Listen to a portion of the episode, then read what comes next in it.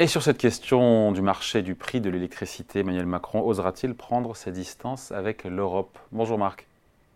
Bonjour David. Marc Vigneault, journaliste à, l'Opinion. On a un séminaire franco-allemand euh, qui se tient aujourd'hui à Hambourg où se rend Emmanuel Macron.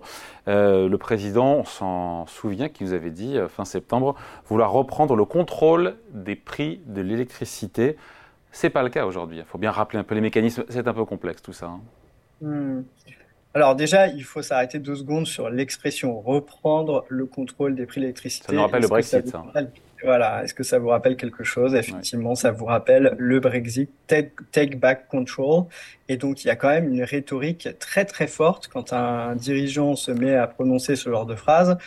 C'est un peu euh, la grosse menace. Euh, le sous-titre, c'est euh, ça fait des mois qu'on négocie sur la réforme du marché de l'électricité européen. Et si la France n'obtient pas ce qu'elle veut, à savoir pouvoir euh, facturer à ces entreprises et à ces particuliers euh, au prix de, euh, de la production de l'électricité sur le sol français en moyenne, évidemment avec moyennant des marges, etc. Mais profiter de pouvoir profiter de son parc nucléaire, eh bien, euh, la France euh, prendra des mesures euh, très fortes. Alors toute la question est de savoir si Emmanuel Macron, évidemment, est, est prêt à sortir du marché européen d'électricité. C'est ce que réclament beaucoup d'oppositions en disant que bah, ça serait facile que si elles étaient au pouvoir, elles l'auraient déjà fait. En réalité c'est beaucoup plus complexe que cela.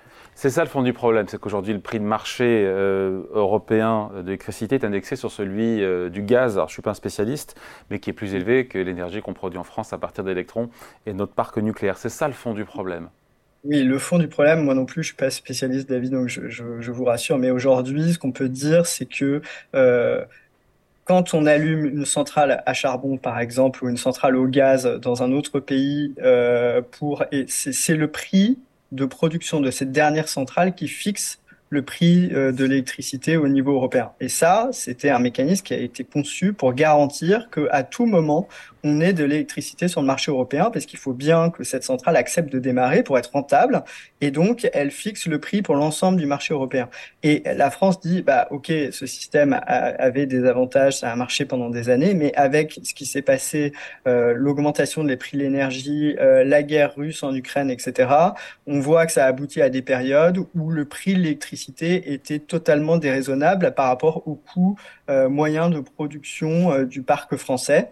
Il faut dire qu'en plus, euh, le parc nucléaire a connu euh, des problèmes de corrosion euh, en même temps, ce qui, a, ce qui a compliqué la donne. Et donc la France demande une réforme euh, de, du mode de fixation du prix sur le marché européen de l'électricité. Et c'est cette réforme qui patine depuis de nombreux mois et sur laquelle... Vous avez raison Marc, ça fait 18 mois. va absolument aboutir puisqu'il débranche le bouclier électricité ici pour des raisons budgétaires, on ne peut plus garder ce bouclier et il faut garantir euh, à long terme des prix euh, euh, compétitifs pour l'électricité à nos industriels et, aux particuliers. On comprend donc le, timing. Mais c'est vrai que ça fait quasiment 18 mois que la France parle de réformer le marché européen d'électricité. Jusqu'à présent, on n'a rien vu. Hein.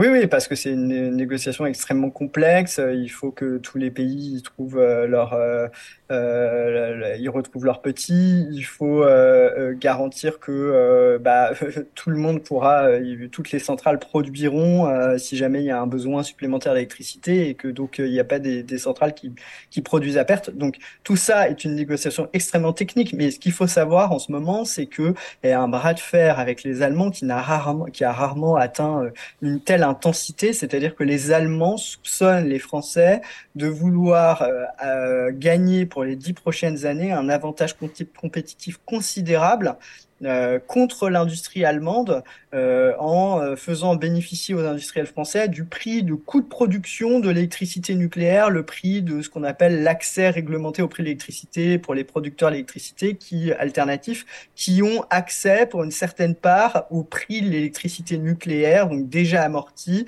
euh, ce, ce, ce, tarif a été fixé, euh, ça s'appelle l'AREN, et euh, ce tarif est particulièrement bas. Et les Allemands croient que la France va réussir à pérenniser ce, ce, ce prix et à l'imposer. Ils croient que la France veut l'imposer pour tout le prix de son électricité. Et ça, ils n'en veulent évidemment pas parce que ça serait tailler des croupières à l'industrie allemande. Il faut savoir qu'il y a un conseiller d'Olaf Scholz qui était persuadé que EDF e appelait les industriels allemands leur disant délocalisez-vous euh, à, l'avenir sur le territoire français. Et nous on vous garantit des prix d'électricité à long terme très très faibles. Hmm. et donc euh, euh, voilà que comment on peut rassurer les Allemands là-dessus?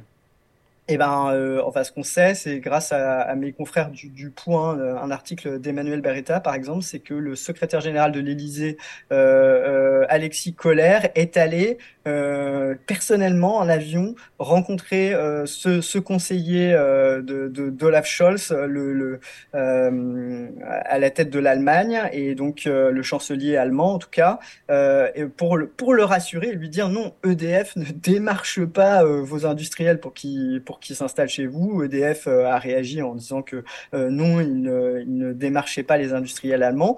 Mais la bataille, c'est fondamentalement, est-ce que la France va pouvoir bénéficier de cet avantage comparatif énorme qu'elle a grâce à son parc nucléaire? Alors évidemment, euh, dans quelle proportion? Il faut que à l'avenir, EDF finance, vous le savez, la construction de nouveaux réacteurs de nouvelle génération pour que le mix français, euh, mix énergétique français soit tenable. Ça, c'est pas avant 2035, mais il faut aussi que euh, l'entreprise, qui a été 100%, euh, dont le capital a été récupéré à 100% par l'État, finance ce qu'on appelle le grand carénage, c'est-à-dire les travaux sur les centrales existantes. Et l'Allemagne a une peur bleue que, en gros, la France accorde des aides d'État déguisées, qu'elle fasse un régime trop favorable à EDF qui puisse lui permettre de, de, de proposer des prix de l'électricité artificiellement bas pendant, pendant la prochaine décennie.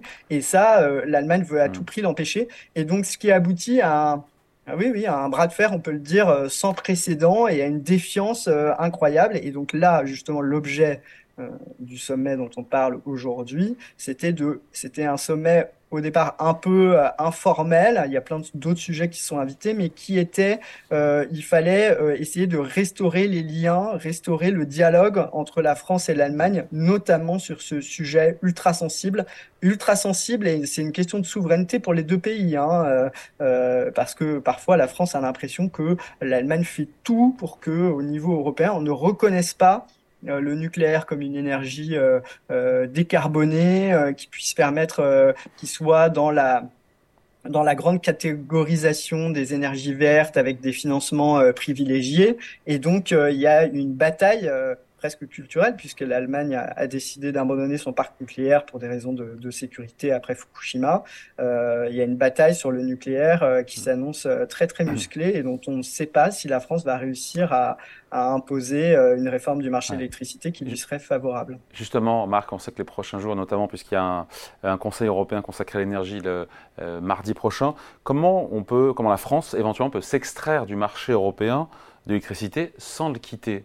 C'est un peu ce qu'ont fait nos voisins portugais et espagnols qui ont eu des exemptions oui, alors euh, là-dessus, moi, je ne suis pas spécialiste des mécanismes. Ce que je sais, c'est que beaucoup de spécialistes disent attention, les Espagnols et les Portugais, ils sont dans une situation très particulière. Ils ne sont pas sortis formellement du marché européen de l'électricité. Il faut savoir à quoi ça sert le marché, européen de l'électricité. Le marché européen de l'électricité, c'est quand même utile quand vous voulez passer des, des pointes en hiver et que vous êtes obligé d'importer l'électricité. Vous êtes obligé de faire appel au reste de la production, surtout quand les centrales nucléaires françaises connaissent des problèmes. Et donc, et par ailleurs, dans d'autres périodes, nous exportons notre électricité, nous, quand nous produisons trop, euh, vers les autres pays européens. Donc, nous vendons notre électricité aux autres Européens. Et donc, euh, faire croire qu'il existerait euh, une mesure euh, où la France, où il suffirait pour la France de dire, écoutez, euh, je ne suis pas entendu, je sors du marché européen de l'énergie, et, qui permettrait de, en gros, d'imposer ses vues au reste de l'Europe. Ben, ça, c'est un peu le, le fantasme. C'est facile à dire quand on est dans l'opposition. Évidemment, quand on est au pouvoir, c'est tout de suite beaucoup plus compliqué et beaucoup plus subtil, et il faut trouver des compromis, et c'est ça qui est euh, compliqué en ce moment. Est-ce que, les, encore une fois, la semaine prochaine, ce sera pas conclusif, mais on pourra imaginer les avancées lors de ce Conseil européen consacré à l'énergie C'est très difficile de le savoir. Euh, en tout cas, c'est une des dernières échéances pour parvenir à un accord. Et après, il faudra que la menace d'Emmanuel Macron trouve une certaine traduction. Et effectivement, là, tout le monde essaie de s'interroger, enfin s'interroge pour savoir qu'est-ce qu'il a bien pu vouloir dire qu'est-ce qu'il peut bien faire euh, euh, sans appuyer sur euh, le bouton nucléaire de la sortie du, marché européen de l'électricité, qui encore une fois n'est pas une voie très facilement praticable et qui, qui, poserait énormément de problèmes, puis ouvrirait un, une brèche. sur le front européen, une brèche euh, qui, qui n'a jamais été franchie par Emmanuel Macron, qui a toujours, qui s'est toujours présenté comme un pro-européen et qui, qui euh, tend à, à, montrer que la, la, la, négociation et la coopération à l'intérieur des institutions vaut bien mieux que que euh, les bras de fer et le, et le, souverainisme un peu un peu fort. Et donc, effectivement, tout le monde se demande là pour l'instant comment il va pouvoir s'en sortir et quel compromis peut être trouvé sur sur le sujet. Allez, merci beaucoup. Explication signée Marc Vigneault, journaliste à l'opinion. Merci Marc, bonne journée. Merci David, bonne journée.